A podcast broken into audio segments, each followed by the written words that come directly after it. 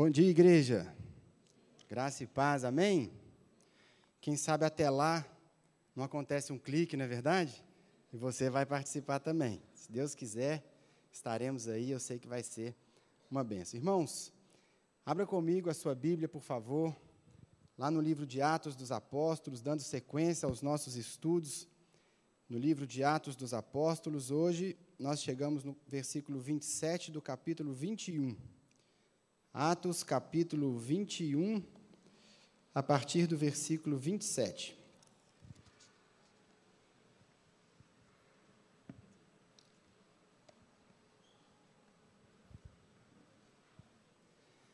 Atos capítulo 21, nós vamos ler dos versos 27 até o verso 36.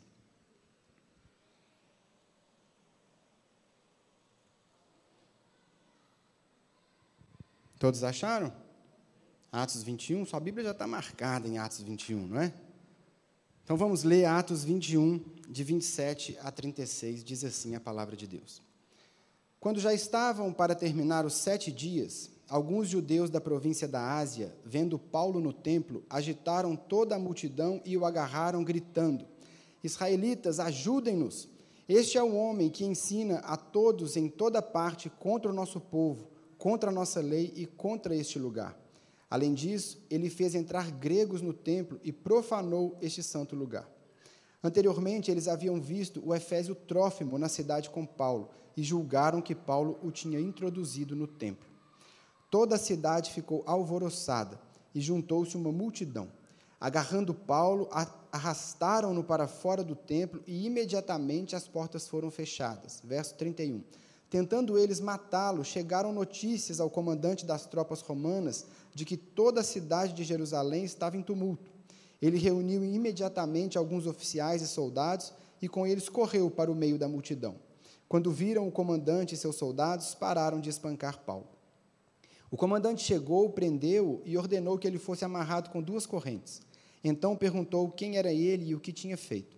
Alguns da multidão gritaram uma coisa, outros gritavam outra.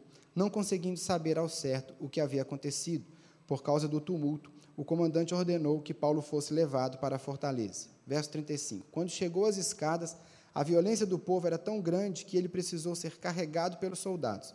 A multidão que seguia continuava gritando: Acaba com ele. Vamos orar mais uma vez? Senhor Jesus, nós estamos aqui diante da tua palavra e pedimos que o Senhor fale ao nosso coração nessa manhã. Nós queremos ouvir aquilo que o Senhor tem para falar conosco, ó Deus, porque só o Teu Espírito Santo pode pegar essa palavra e colocar no fundo do nosso coração. Por isso, abra o nosso entendimento, abra os nossos ouvidos, que seja o próprio Espírito do Senhor a ministrar a cada um de nós e que nós possamos sair daqui mais parecidos, mais apaixonados, mais sedentos pelo Senhor. É o que nós te pedimos em nome de Jesus. Irmãos, o que é que significa ser um cristão? Em que implica a decisão de entregar a vida a Jesus? Eu não estou me referindo aqui ao novo nascimento, à regeneração, não.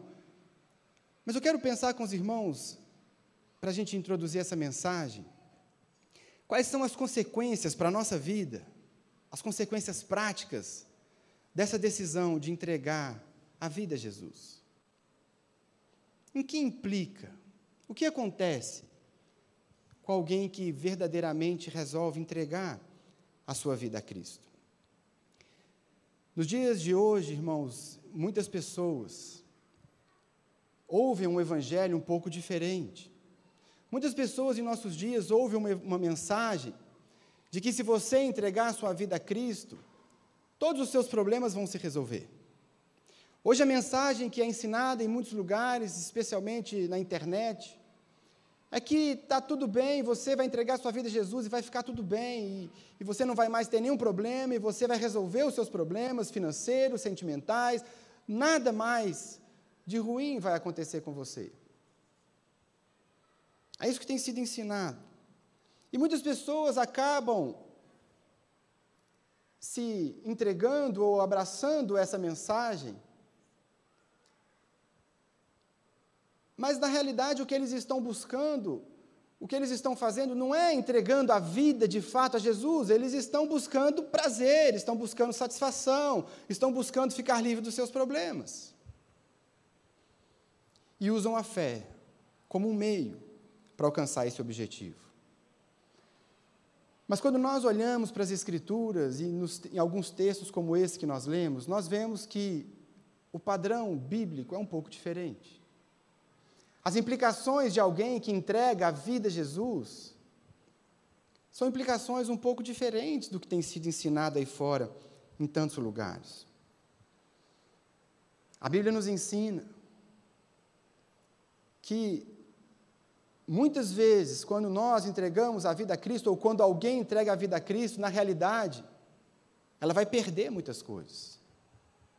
Hoje, ainda hoje, milhões e milhões de irmãos nossos correm risco de vida pelo fato de terem abraçado o Evangelho. Milhões e milhões de irmãos correm risco de perder família, de perder seus bens, de perder a sua liberdade. E mesmo para nós que vivemos numa cultura, numa sociedade que foi cristianizada, numa sociedade em que a liberdade de culto, né? nenhum de nós aqui precisou esconder sua Bíblia de manhã, nós não estamos fazendo essa reunião com as portas fechadas. Nós temos liberdade de culto, mas ainda assim, ainda assim, muitos de nós, porque abraçaram a fé, perdem amigos, alguns perdem emprego, alguns perdem a reputação. De alguma forma, abraçar o Evangelho implica em perda.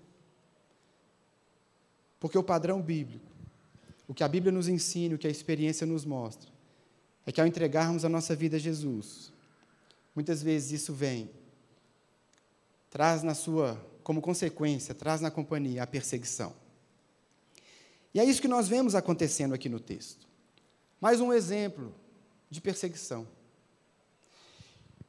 E a passagem nos mostra Paulo, um homem que abraçou verdadeiramente, genuinamente o Evangelho, foi um homem que passou por muita perseguição, muita oposição. Um homem que sofreu por causa do Evangelho. E por isso nós vamos então analisando essa mensagem, esse texto que eu li, e eu quero destacar dois pontos que nós vamos conversar aqui ao longo da mensagem. Primeiro, a realidade da perseguição na vida do crente.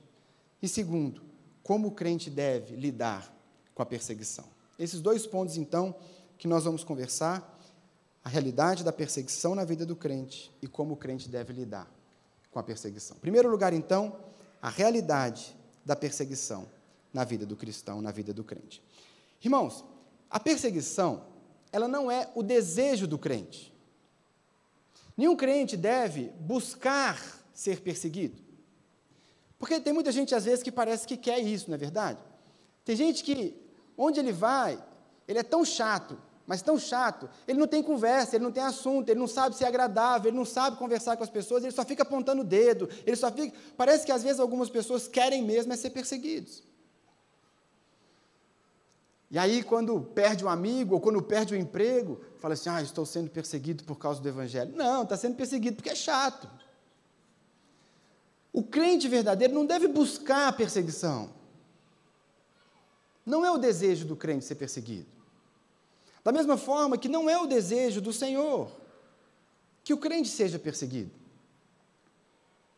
Apesar de que nós vemos quando Paulo escreve, quando Pedro escreve a sua primeira carta, ele diz que muitas vezes a perseguição vem como um fogo refinador, purificador.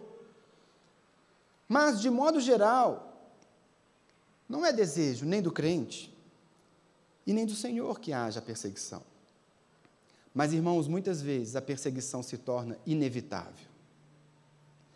Na maioria das vezes, a perseguição que o crente, o cristão sofre, ela é inevitável e por um motivo muito simples. Por um motivo muito simples, porque o mundo odeia a mensagem do Evangelho. O mundo odeia a mensagem que nós carregamos. Por isso há tanta perseguição. Não sou eu que estou dizendo isso. Quem disse isso foi o próprio Senhor Jesus. Em João capítulo 3, verso 19, ele disse assim: Este é o julgamento. A luz veio ao mundo, mas os homens amaram as trevas e não a luz, porque as suas obras eram más.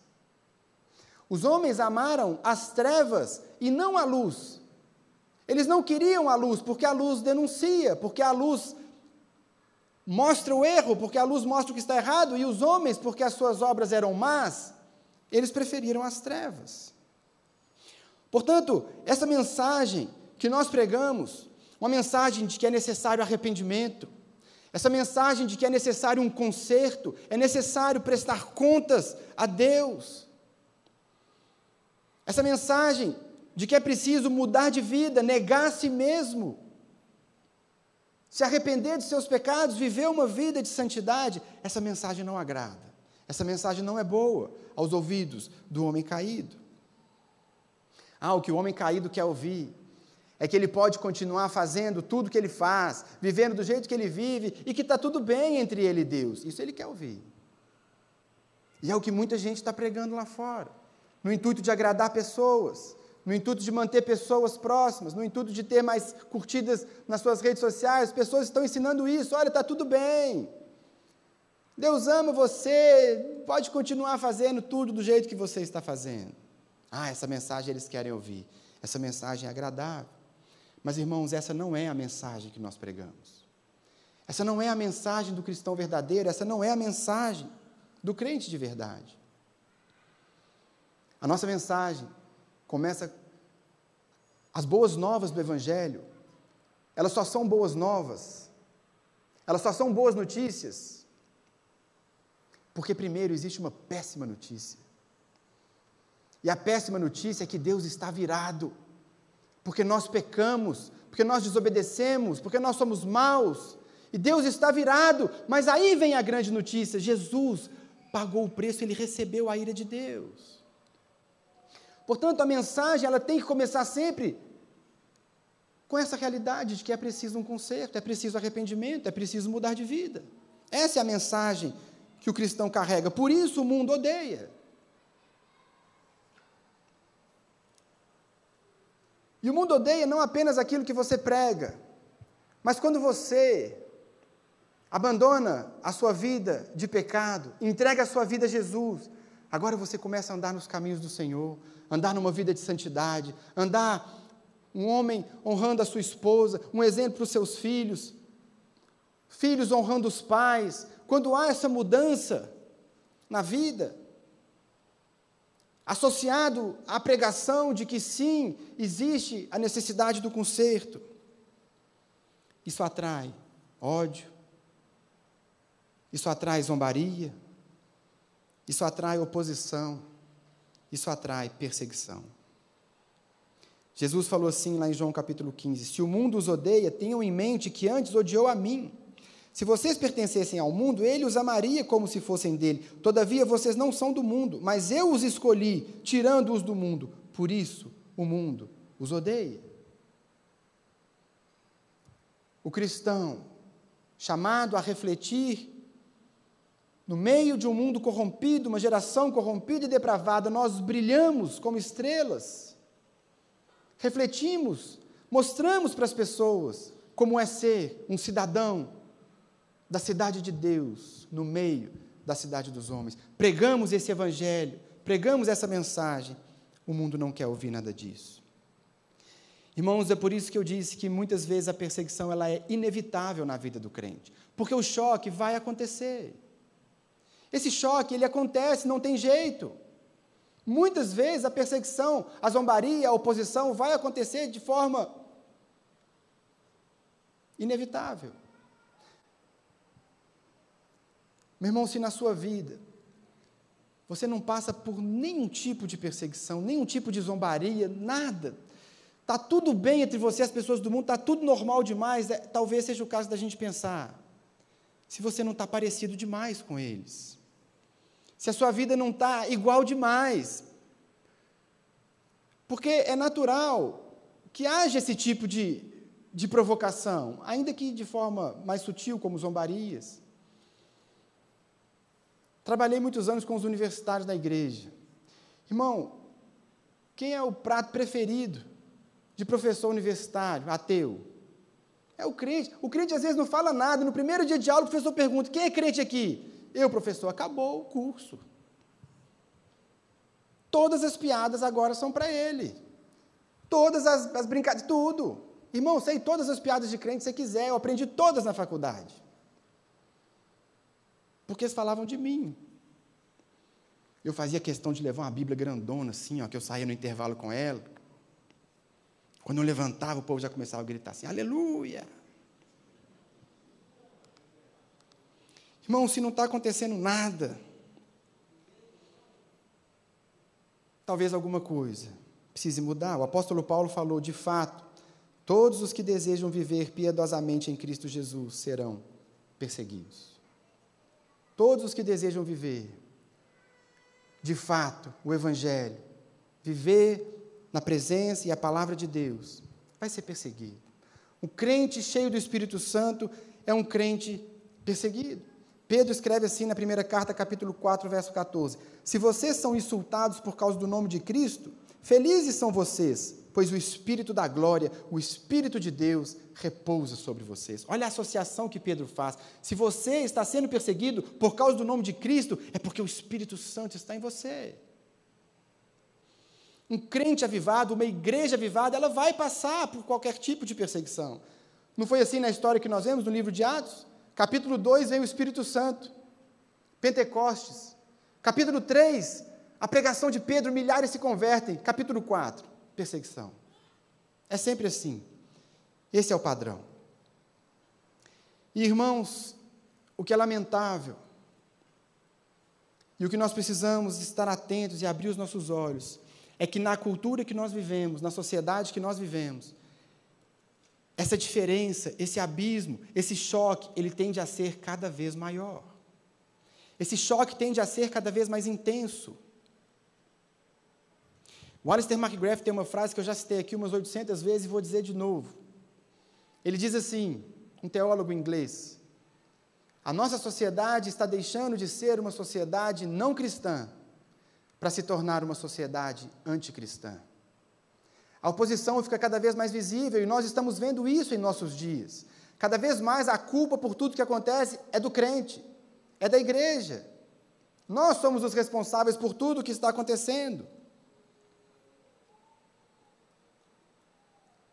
Na sociedade que a gente vive hoje, as coisas estão tão invertidas que você defender o casamento entre homem e mulher já está virando quase que pecado. Você dizer que só existe um caminho para a salvação e esse caminho é Jesus, você é um intolerante, você está pregando ódio, está ficando errado. O pecado está invertido agora. O crente está errado aos olhos da sociedade. A perseguição, irmãos, é algo real na vida de muitos e é algo que tende a piorar na sociedade que a gente vive. E o apóstolo Paulo era um homem acostumado com a perseguição. A vida de Paulo nos mostra que era um homem que sabia o que é ser perseguido. O texto que nós lemos é um exemplo disso. No verso 27, que nós lemos, o texto diz: quando eles já estavam, quando já estavam para terminar os sete dias, alguns judeus da província da Ásia, vendo Paulo no templo, agitaram a multidão e o agarraram. Aqueles irmãos, aqueles judeus da província da Ásia, muito provavelmente eram da cidade de Éfeso, nós sabemos disso porque eles reconheceram Trófimo na companhia de Paulo. E aquele, aqueles judeus estavam em Jerusalém para a festa de Pentecostes.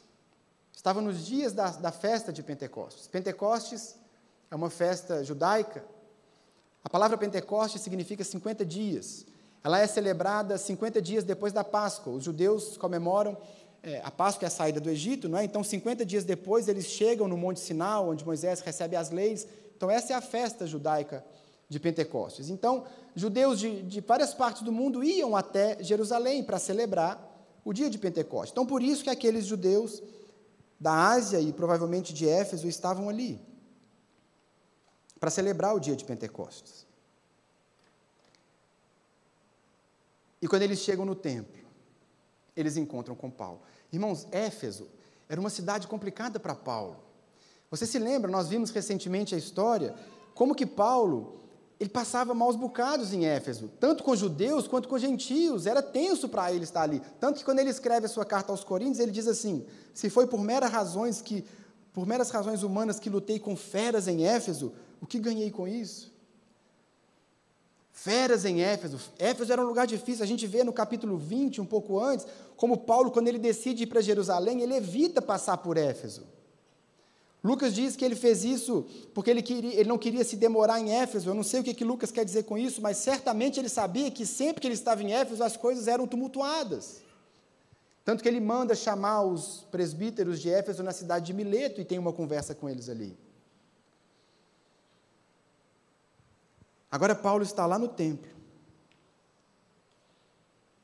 respeitando a lei, respeitando o templo, fazendo um processo ali de purificação junto com outros irmãos, como nós vimos na semana passada. E de repente, aqueles homens encontram Paulo. Eu fico imaginando a cara de Paulo quando ele olha assim, de rabo de ouro, lá longe, e ele vê aquela turma que queria pegá-lo de qualquer jeito. Sabe quando você está num lugar que você olha assim lá longe, você vê a pessoa, a pessoa te viu, você sabe que ela te viu, ela sabe que você viu ela? Paulo diz: Pronto, deu ruim. Aqueles homens então começam a causar um rebuliço. Eles agitaram toda a multidão, agarraram Paulo, e o verso 28 começa dizendo que eles estavam gritando: Israelitas, ajudem-nos. Uma outra tradução diz: socorro. E aqueles homens então começam a mobilizar todos os judeus contra o apóstolo Paulo. E eles vão contar no versículo 28 duas mentiras a respeito de Paulo. Veja comigo de novo o verso 28. Gritando: Israelitas, ajudem-nos. Esse é o homem que ensina em toda parte contra o nosso povo, contra a nossa lei e contra esse lugar. Além disso, ele fez entrar gregos no templo e profanou este santo lugar. Primeira mentira que contaram aqui contra Paulo. Ele está ensinando contra o povo, contra a lei e contra o templo. Uma acusação muito parecida com a acusação que levou Estevão à morte lá no capítulo 6. Está falando contra o povo, contra o nosso povo. É interessante que Lucas, intencionalmente, no verso 27, nos diz que Paulo ainda estava no processo. Os sete dias ainda não haviam terminado. Paulo estava num processo de purificação, cumprindo a lei, em respeito ao povo, dentro do templo. Mas ele é acusado de agir contra o povo, contra o templo e contra a lei. Aqui, meus irmãos, nós tiramos já uma primeira lição dessa mensagem. A perseguição que o crente sofre nem sempre é uma perseguição justa. Veja que Paulo estava fazendo exatamente o contrário do que ele é acusado de fazer. É exatamente como o pastor Silvio pregou na semana passada, ele estava buscando aproximação, ele estava buscando esse conserto, ele estava buscando não chocar os irmãos. Paulo não queria o tumulto, ele não queria a perseguição. Mas ele é acusado de fazer exatamente o contrário do que ele estava fazendo. Irmãos, guarde isso no seu coração. A perseguição, ela é quase sempre injusta. Ela não tem compromisso com a verdade. Nós não somos acusados, de fato, por aquilo que nós vivemos, pregamos, são mentiras contadas a respeito dos cristãos. A oposição que nós sofremos é uma oposição simplesmente pelo fato de sermos cristãos, como Paulo está sofrendo aqui. Essa é a primeira mentira e a primeira lição que a gente aprende. Em segundo lugar, a segunda mentira que é dita sobre Paulo, eles disseram, e ele fez entrar um gentio no templo, profanando o templo. Irmãos, essa era uma acusação gravíssima. A primeira também era, também era agir contra a lei, falar contra Moisés, falar contra o povo, contra aquele lugar, era grave. Mas essa segunda acusação era gravíssima. Eu vou te mostrar aqui como funcionava o templo naquela época, para você entender quão grave era essa acusação. Tem uma imagem aí, coloca para mim, por favor, aquela mais ampla do templo, aquela vista mais de longe. Tem uma imagem do templo dessa época de Paulo que você vai ver e vai ficar mais fácil de entender. Por que, que essa acusação era tão grave? Porque havia no templo, olha ali, ali é uma imagem do templo, é uma reconstrução do templo. Você pode ver ali, ali no meio, era um espaço que era reservado para judeus. Ali no meio, nessa parte mais de baixo que você vê, era o espaço das mulheres, judias. Vou começar de fora. A parte de fora era o espaço dos gentios. Os gentios podiam ficar no templo desde que fosse nessa área aberta de fora. Ali dentro, nessa parte de baixo, era um espaço reservado a mulheres gentias, e ali dentro, na parte mais central, havia um espaço dos homens judeus, havia o espaço dos sacerdotes, havia o santo lugar e o santo dos santos. Os judeus eram obrigados a ficar nessa parte de fora. Foi nessa parte que Jesus expulsa ali os vendedores, os cambistas, não é que Jesus expulsa aquelas pessoas que estavam fazendo comércio, porque essa parte de fora que você vê era a parte dos gentios. Mas eu não sei se você consegue ver, tem um, um pontilhado aqui em volta do templo. Esse pontilhado era um muro, um muro que separava o espaço dos gentios para o espaço dos judeus. Tem uma outra imagem do templo também, coloca para mim, por favor, a outra do templo, que dá para ver melhor esse muro. Está vendo aqui o muro? Está vendo esse muro que está aqui nessa reconstrução também? Esse era um muro, pode acender para mim, por favor. Esse era um muro que separava gentios de judeus. O gentio só podia ir até ali, ele não podia passar dali para frente. E a proibição de passar desse muro era sob pena de morte. Um gentio que passasse esse muro, ele era condenado à morte. Havia ao longo desse muro inscrições em grego e em latim, com essa advertência, e ficava escrito assim no muro: Nenhum estrangeiro pode atravessar a barricada que cerca o templo e o seu recinto, Qualquer um que for pego fazendo isso será culpado por sua própria morte. Ficava escrito ao longo desse muro. Coloca a última imagem para mim. Fragmentos desse muro foram encontrados. Esse está ali um fragmento escrito em grego. Exatamente isso. Qualquer, qualquer gentio que for encontrado passando dos limites desse muro, ele vai responder pela própria morte. Irmãos, isso era tão sério para o judeu que o Império Romano, a única concessão que o Império Romano, para que as autoridades judaicas pudessem impor a pena de morte, era nesse caso, de um gentio passar o limite do muro. Portanto, se um gentio, qualquer que fosse ele, passasse ali, ainda que ele fosse cidadão romano, ele seria morto pelas autoridades judaicas e o Império Romano consentia com isso. Por que eu estou dizendo isso para você? Porque essa acusação que é feita de Paulo era uma acusação gravíssima de que Paulo introduziu no lugar dos gentios, ele passou o muro com o gentio. Algo passível de morte, por isso essa revolta, por isso começaram a espancar Paulo. Mas é claro, irmãos, que era uma mentira. Paulo não seria louco de fazer isso. Paulo, ele respeitava a lei. Paulo conhecia a lei como ninguém, ele sabia. Aliás, irmãos, não era possível que isso acontecesse. É a mesma coisa de você estar tá passeando de férias nos Estados Unidos e você passar os portões da Casa Branca. Não vai acontecer. Não tem jeito de entrar, era vigiado, era controlado. O rigor era muito grande. Portanto, Paulo não fez o que ele estava sendo acusado. Lucas, no versículo 29, nos mostra o porquê que eles falaram isso. Anteriormente, eles haviam visto o Efésio Trófimo na cidade com Paulo e julgaram que Paulo o tinha introduzido no templo. O que está acontecendo aqui, irmãos? Eles viram o Efésio Trófimo com Paulo. E eles pegaram alguns ensinos de Paulo e distorceram o ensino de Paulo para dizer que Paulo havia introduzido um gentio no templo. Deixa marcado aí em Atos, vai comigo em Efésios, Efésios capítulo 2. Carta de Paulo aos Efésios, capítulo 2. Deixa marcado aí que nós vamos voltar, mas vai comigo em Efésios capítulo 2. versículo 11. Olha o porquê da acusação que fizeram contra Paulo. E você já vai entender onde eu quero chegar. Efésios capítulo 2, versículo 11 ao 16 diz assim: Portanto, Paulo está escrevendo para gentios.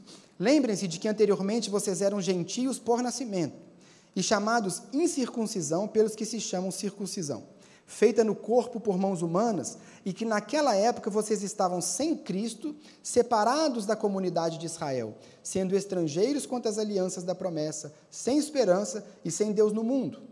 Verso 13: Mas agora, em Cristo Jesus, vocês que antes estavam longe, foram aproximados mediante o sangue de Jesus. Pois Ele é a nossa paz, a qual de ambos fez um e destruiu a barreira. Paulo está falando do muro Paulo está dizendo exatamente a respeito do muro. E de ambos ele fez um e destruiu a barreira, o muro de inimizade. Paulo está dizendo: aquele muro é um muro de inimizade, anulando em seu corpo a lei dos mandamentos expressas em ordenanças. O objetivo dele era criar em si mesmo, dos dois, um novo homem, fazendo a paz. Volta lá para o livro de Atos, por favor. Percebe, irmãos? Paulo está dizendo o que então lá para os Efésios? Jesus derrubou o muro. Aquele muro que nós estamos acostumados, o muro de separação, o muro de inimizade, não existe mais. Jesus fez um só povo agora. Não há mais muro. Percebe o que está acontecendo? Não sei se aqueles irmãos tiveram acesso à carta de Paulo aos Efésios, não sei se ouviram Paulo dizer, mas quando viram Paulo, quando viram Trófimo, e quando se lembraram do ensino de Paulo de que Jesus destruiu o muro, eles disseram: Ele profanou o templo, ele fez o grego, ele fez o, o Efésio entrar no lugar que era proibido para eles. E aqui, irmãos, existe uma segunda lição para nós. A perseguição, ela é mentirosa. Irmãos, a perseguição que Paulo está sofrendo não se baseava no que ele de fato ensinava, mas era uma distorção daquilo que Paulo ensinava. As pessoas pegaram as palavras de Paulo, distorceram e o acusaram de um crime passível de morte. Esse tipo de mentira sempre fez parte da perseguição aos cristãos ao longo da história. Os primeiros cristãos, por exemplo, existem registros do Império Romano que os cristãos eram acusados, por exemplo, de canibalismo. Você sabia disso? Porque eles eram pessoas que se reuniam numa reunião fechada e ali dentro eles comiam o sangue e a, e a carne de alguém. Uma distorção da mensagem, uma distorção da pregação, e por isso perseguidos por mentiras. Assim como acontece comigo e com você hoje. Porque, irmãos, eu e você, como cristãos, nós defendemos o casamento entre um homem e uma mulher. Porque nós cremos, como Paulo diz em Efésios capítulo 5, que o casamento é um símbolo de Cristo e da igreja. Portanto, nós somos defensores do casamento entre um homem e uma mulher. Mas por causa disso, o que dizem de nós? Nós somos homofóbicos. Nós somos, nós odiamos os homossexuais. Uma distorção da nossa mensagem, uma distorção do que nós pregamos. Nós pregamos lá fora que só há um caminho, não há outro caminho a Deus, é Jesus. Não existe outro meio de salvação, é entregar a vida a Jesus. Nós somos intolerantes. Nós não respeitamos o outro, nós não respeitamos as outras religiões. Percebe, irmãos? A perseguição, ela é injusta, ela se baseia não no que você faz, mas no fato de você ser cristão, e ela é mentirosa ela não está de acordo com aquilo que nós pregamos, ela é sempre uma distorção daquilo que nós pregamos. Como foi com o apóstolo Paulo. E por causa disso, colocaram a cidade toda num tumulto. Queriam matar o apóstolo Paulo. Por mentiras e por injustiça. Paulo não falava contra a lei, Paulo cumpria a lei. Paulo não desonrava o templo, ele respeitava o templo, ele respeitava o povo. Paulo não introduziu o trófimo no templo por uma mentira, por uma injustiça. Paulo agora está sendo espancado. Verso 30: Toda a cidade ficou alvoroçada e juntou-se uma multidão. Agarrando Paulo, arrastaram-no para fora do templo e imediatamente as portas foram fechadas. Tentando eles matá-lo, chegaram notícias ao comandante das tropas romanas de que toda a cidade de Jerusalém estava em tumulto. Coloca para mim de novo, por favor, aquela primeira imagem do templo. Irmãos, havia bem perto do templo, ao lado do templo, uma fortaleza chamada Fortaleza Antônia. Nessa imagem dá para ver muito bem ali ao lado, está vendo aquela fortaleza ali? Era uma fortaleza do Império Romano, que ficava ao lado do templo, Fortaleza Antônia. Essa fortaleza ficava ali num lugar estratégico, porque era um lugar alto na cidade, de modo que eles conseguiam ter uma vista muito boa da cidade, e ficava colado ao templo, porque o templo era o centro da vida do povo em Jerusalém. Se tinha alguma coisa para acontecer de grave, ali ia acontecer exatamente ali, como no caso que nós estamos vendo. Então, o Império Romano construiu a fortaleza Antônia, bem ali do lado, e não dá para ver nessa reconstrução, mas havia uma escada, uma escadaria que dava acesso rápido da fortaleza até o templo, né, até o pátio ali dos gentios. Não fosse essa proximidade, certamente Paulo seria morto. Por isso que o texto diz que no verso 32, ele reuniu imediatamente alguns oficiais e soldados e com eles correu para o meio da multidão. Quando viram o comandante e seus soldados, pararam de espancar Paulo. Aqueles homens, então, em situações como essa, havia 200 soldados romanos preparados para acabar com qualquer tipo de motim como esse. Então, certamente, naquele momento, 200 soldados descem as escadas correndo. E é curioso né, que quando eles chegam, o povo para de espancar Paulo. Eu imagino que os soldados romanos não deviam ser muito educados, né? Eles não deviam ser muito gentis, eles não deviam ser muito polidos, né? eram homens que sabiam guerrear, não é o império mais poderoso da terra naquela época. Portanto, quando eles chegam, quando viram o comandante os soldados pararam de espancar Paulo. Havia uma preocupação no Império Romano com qualquer tipo de motim, com medo de que houvesse uma revolução. Paulo então é preso com correntes, verso 33. O comandante chegou, prendeu e ordenou que ele fosse amarrado com duas correntes. E então perguntou quem ele era e o que tinha feito. É interessante aqui que se cumpre o que Ágabo disse lá no verso 11. O dono desse cinto vai ser preso quando ele for para Jerusalém. Você se lembra disso? Paulo aqui recebe duas correntes, não sabemos se nas mãos e nos pés, mas fato é que aquela profecia se cumpre e Paulo agora é preso pelos soldados romanos. Acontece, irmãos, que a confusão era tão grande. Eu mostrei para vocês o motivo do ódio, o motivo da revolta, a acusação era séria, a acusação era grave, a multidão estava tão enlouquecida que não foi possível dialogar com aquela multidão. Verso 34: Alguns da multidão gritavam uma coisa, outros gritavam outra, não conseguindo saber ao certo o que havia acontecido por causa do tumulto. O comandante ordenou que Paulo fosse levado para a fortaleza. Quando chegou às escadas, a violência do povo era tão grande que ele precisou ser carregado pelos soldados. A multidão que o seguia continuava gritando: Acaba com ele. Irmãos, o povo estava tão enlouquecido que os soldados romanos tiveram dificuldades de tirar Paulo dali. E talvez ele tenha apanhado tanto naquele curto espaço de tempo que ele nem conseguia mais subir aquelas escadas, ele teve que ser carregado. Tamanha era a violência. E quando o comandante pergunta, uns dizem uma coisa, outros dizem outra. Ninguém sabia o que estava acontecendo, os guardas não conseguem entender. E aqui nós tiramos a terceira lição. A primeira é que a perseguição é injusta, a segunda é que a perseguição é mentirosa, mas a terceira é que a perseguição é cega. Irmãos, não existe sabedoria na perseguição aos crentes. Não existe coerência.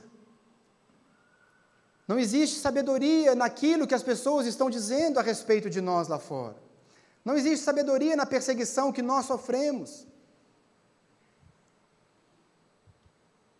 A maioria das pessoas que persegue o cristão hoje, que nos acusa de homofóbicos, de intolerantes ou de qualquer outra coisa,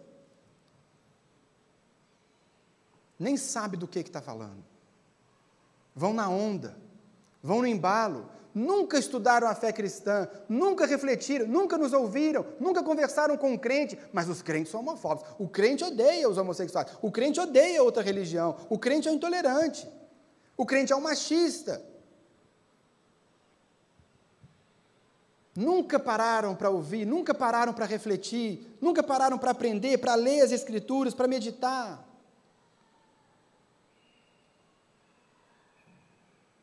Porque a perseguição, irmãos, ela é cega. As pessoas embarcam na onda, como aconteceu aqui com Paulo. A maioria ali nem sabia. Vou matar esse cara, mata, acaba com ele. Mas você já ouviu ele falando? Não. Mas você sabe o que, que ele. Não, não sei, acaba com ele. Acaba com os crentes. A perseguição é injusta, é mentirosa e é cega. E essa é, irmãos, a perseguição que nós vemos crescer em nosso país. Essa perseguição, que não tem fundamento, que não tem coerência, que é uma distorção da nossa mensagem, feita por pessoas que não têm a menor ideia do que estão falando. A perseguição é uma realidade na vida do crente. Em um grau um e outro, você já deve ter experimentado algo. Conheço história de irmãos que perderam o emprego porque não negaram seus princípios. Conheço irmãos que perderam clientes porque não queriam fazer coisas erradas na sua empresa. Pessoas que perderam a sua reputação. E ao longo, ao redor do mundo, pessoas que perdem até a vida. A perseguição é inevitável. E ela está cada dia maior em nosso país. Mas existe um outro ponto que eu quero tratar aqui com os irmãos. Em primeiro lugar, é essa realidade, a realidade da perseguição. Mas há um segundo ponto aqui que nos chama a atenção, que é como o crente deve lidar com a perseguição. Como o crente deve lidar com esse tipo de situação que se torna cada vez mais comum na nossa sociedade. O apóstolo Paulo é o nosso maior exemplo também nesse assunto. O apóstolo Paulo ele tem um currículo vasto de perseguição. Quando ele escreve aos Coríntios, ele fala isso, não é? Quantas vezes ele passou por sofrimento, por prisão, por açoites, por causa do Evangelho. Mas o interessante, irmãos, é que Paulo, ele não buscava a perseguição. Paulo não queria ser perseguido. Quando Paulo escreve a sua carta aos Romanos, por exemplo, a carta aos Romanos é escrita logo antes de Paulo ir para Jerusalém. Paulo está na cidade de Corinto. Ele escreve a carta aos Romanos e envia essa carta para Roma e parte para Jerusalém. Tanto que no final da sua carta, no capítulo 15, não precisa abrir, mas no final da carta de Paulo aos Romanos, no capítulo 15, ele diz assim: Eu estou indo para Jerusalém. Orem por mim. E ele diz: Orem para que eu seja livre do des, dos descrentes da Judéia. Paulo sabia dos riscos. Ele não queria ser perseguido. Ele não dizia assim, eu vou lá mesmo e vou pregar e vão ver o que vai acontecer. Não, Paulo sabia dos riscos que ele corria. Mas ele sabia também que a perseguição era uma consequência de quem vive e prega verdadeiramente o Evangelho. Paulo sabia, irmãos, sabia que aquilo ia acontecer com ele, porque ele sabe a consequência inevitável de viver e pregar o Evangelho, a verdadeira mensagem do Evangelho é perseguição. O mundo nos odeia. Odeia a mensagem que nós carregamos. Por isso, Paulo fazia algo que eu e você precisamos imitar. Paulo, diante dessa certeza, Paulo, diante dessa percepção, Paulo, diante de uma perseguição muito mais feroz do que a que nós temos vivido hoje, ele fazia algo que tem que ser exemplo para mim e para você. Ele se entregava completamente nas mãos de Deus. Irmãos, o apóstolo Paulo era esse cara que se lançava de uma forma tão grande nas mãos, nos cuidados de Deus, irmãos, que chega a constranger a maioria de nós. Que estamos tão preocupados em proteger a nossa vida, proteger a nossa reputação, proteger os nossos bens, proteger o nosso emprego, proteger a nossa renda. Paulo perdeu tudo e se lançou nas mãos de Deus. Nós vimos na semana, nas semanas anteriores, Atos capítulo 20, verso 22, volta a página aí comigo, leia comigo de novo o que, que Paulo diz. Os irmãos estão dizendo para ele: Paulo, não vá, Paulo, você vai sofrer, você não pode ir lá, eles vão te prender, Paulo, eles vão te bater. Atos 20, 22, ele diz: Agora, compelido pelo Espírito Santo, estou indo para Jerusalém, sem saber o que me acontecerá ali. Eu só sei que, em todas as cidades, o Espírito Santo me avisa que prisões e sofrimentos me esperam. Todavia, eu não me importo, nem considero a minha vida de valor algum para mim mesmo, se tão somente eu puder terminar a corrida e completar o ministério que o Senhor Jesus me confiou de testemunhar do Evangelho, da graça de Deus. Eu não ligo, eu não me importo, eu não me importo. Eles estão dizendo que eu vou sofrer, estão dizendo que eu vou apanhar, eu não ligo nem se eu morrer por causa do Evangelho. Irmãos, Paulo entendeu que para que a mensagem do Evangelho chegue em algumas pessoas, é necessário que o crente perca.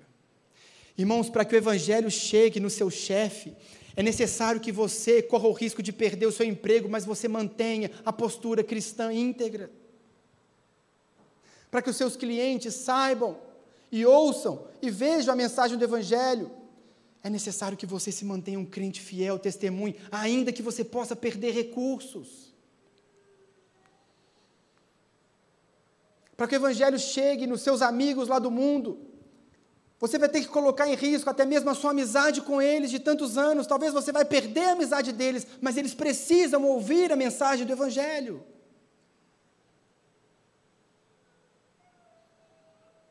Percebe, irmãos, a diferença? O apóstolo Paulo sabia que ele podia perder a própria vida, mas as pessoas precisavam ouvir o Evangelho. Talvez, irmão, se Deus te chamar para um outro lugar, um outro país no mundo, talvez você precise perder a própria vida, mas as pessoas precisam ouvir do Evangelho. Romanos capítulo 14, verso 7: Pois nenhum de nós vive apenas para si, e nenhum de nós morre apenas para si. Se vivemos, vivemos para o Senhor. Se morremos, morremos para o Senhor. Assim, quer vivamos, quer morramos, pertencemos ao Senhor. Esse era o coração de Paulo. Eu não tenho a vida mais preciosa para mim mesmo. Paulo está dizendo: o que, que vale? É fazer a vontade de Jesus. O que, que vale? É viver uma vida íntegra, íntegra no Evangelho. O que vale é pregar o Evangelho. Ah, mas se eu pregar, se eu pregar, eu vou, eu vou perder o emprego. Ah, meu chefe manda eu mentir. E se eu não mentir, eu vou ser demitido.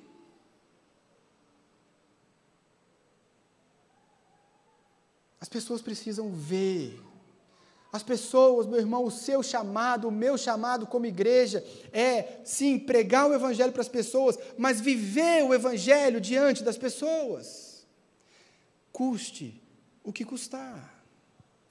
Custe a sua amizade, custe o seu emprego.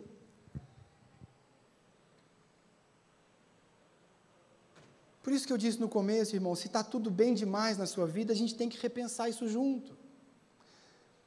Pode ser que as pessoas não estão vendo em você o que elas precisavam ver, o Evangelho precisa chegar. A distância, meus irmãos, que tem crescido, os padrões e os princípios que nós vivemos, os padrões e os princípios que o mundo vive, estão cada vez mais distantes. O choque é inevitável.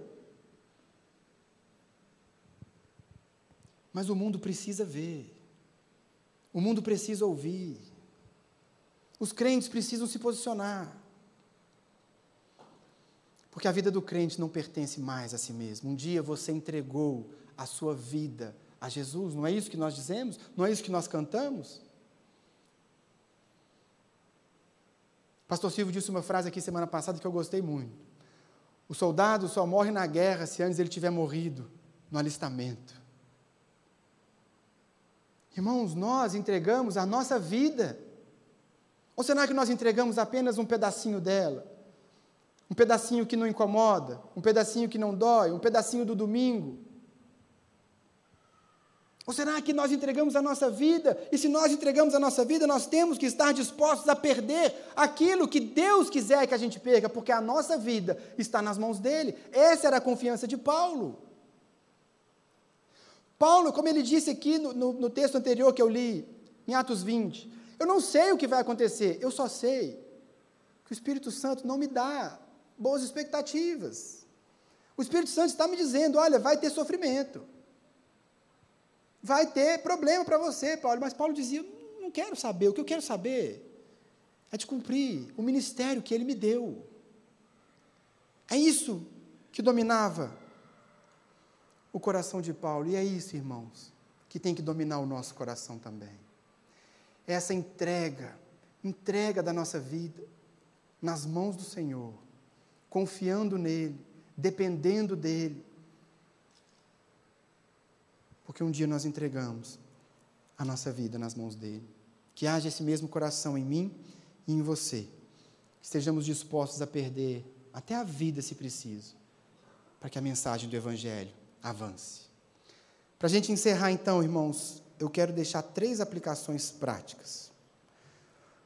Como que nós podemos pegar esse texto da prisão de Paulo e aplicar isso na nossa vida. O que que nós podemos fazer a partir desse texto? Três aplicações práticas. Primeiro, não busque perseguição. Não busque perseguição. Não busque tumulto. Não busque confusão. Pelo contrário, faça como Paulo.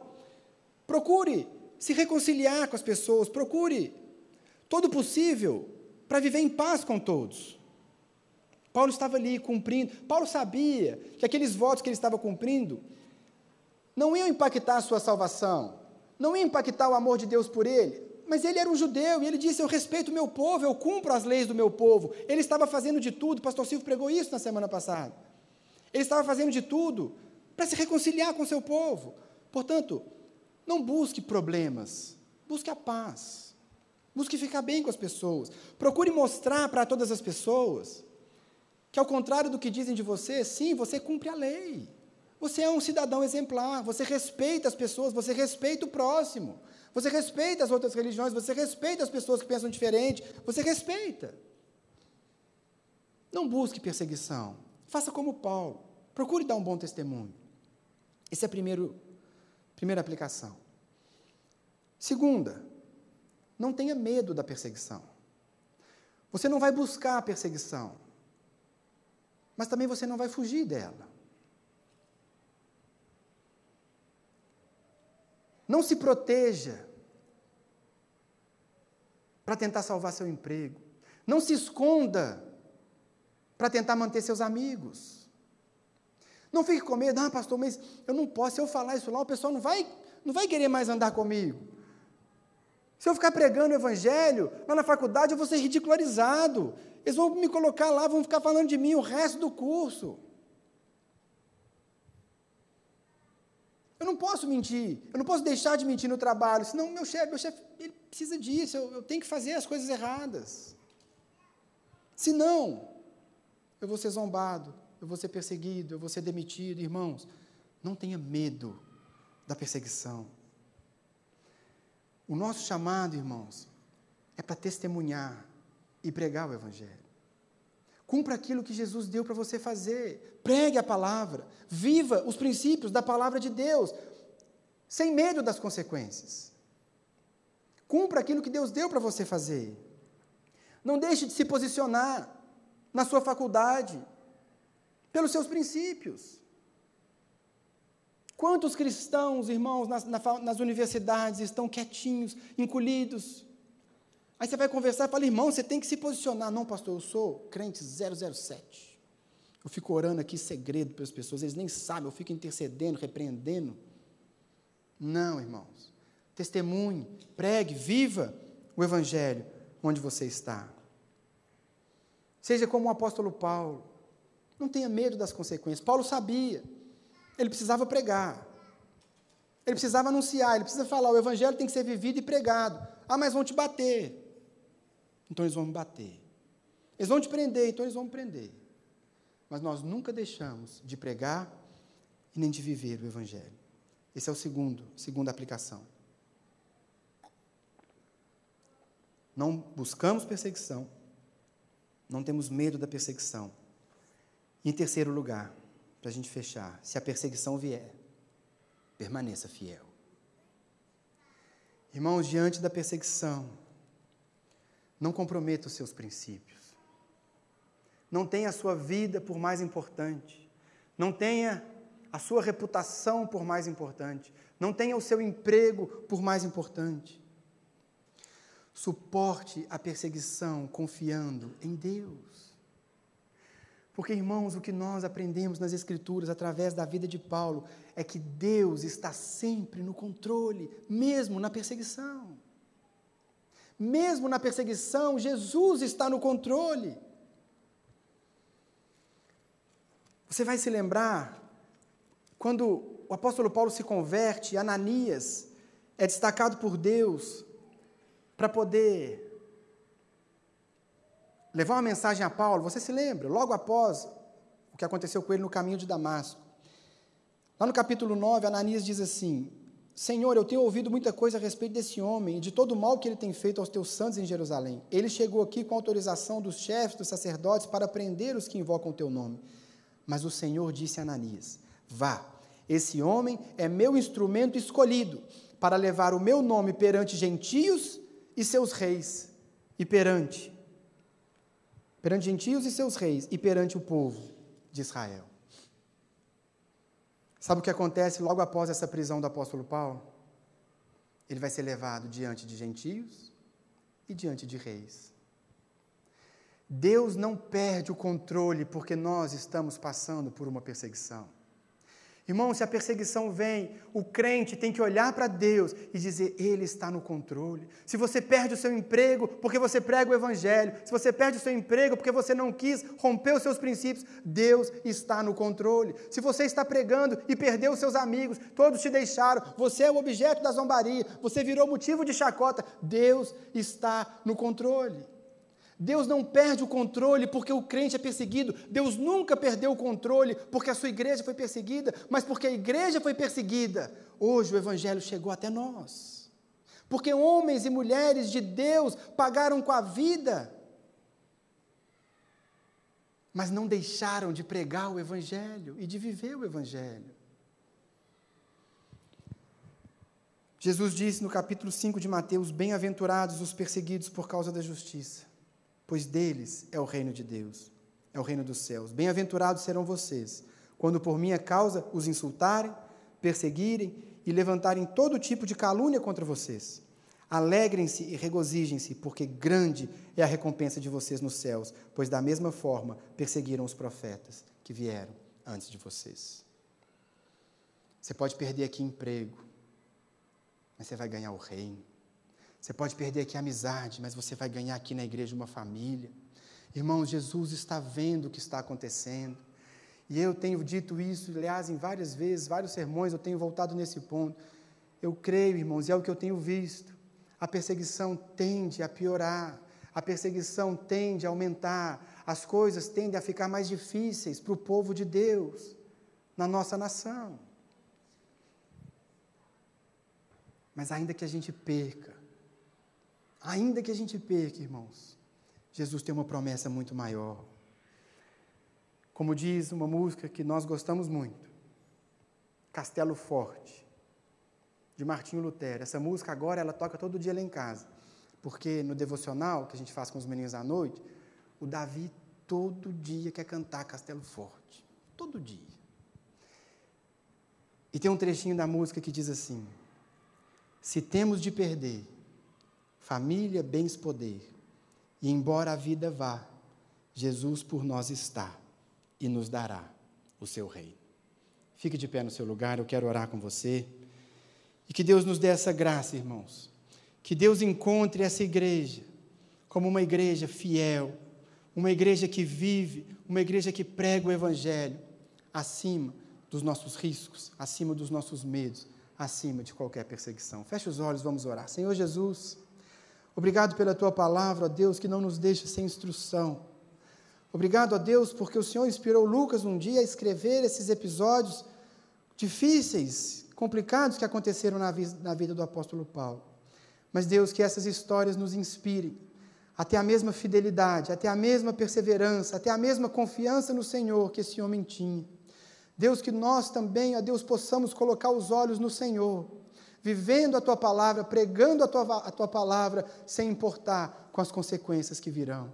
Deus, sabemos que cada dia mais esse mundo que jaz no maligno tem odiado a tua igreja, tem odiado a tua palavra, tem odiado o teu povo.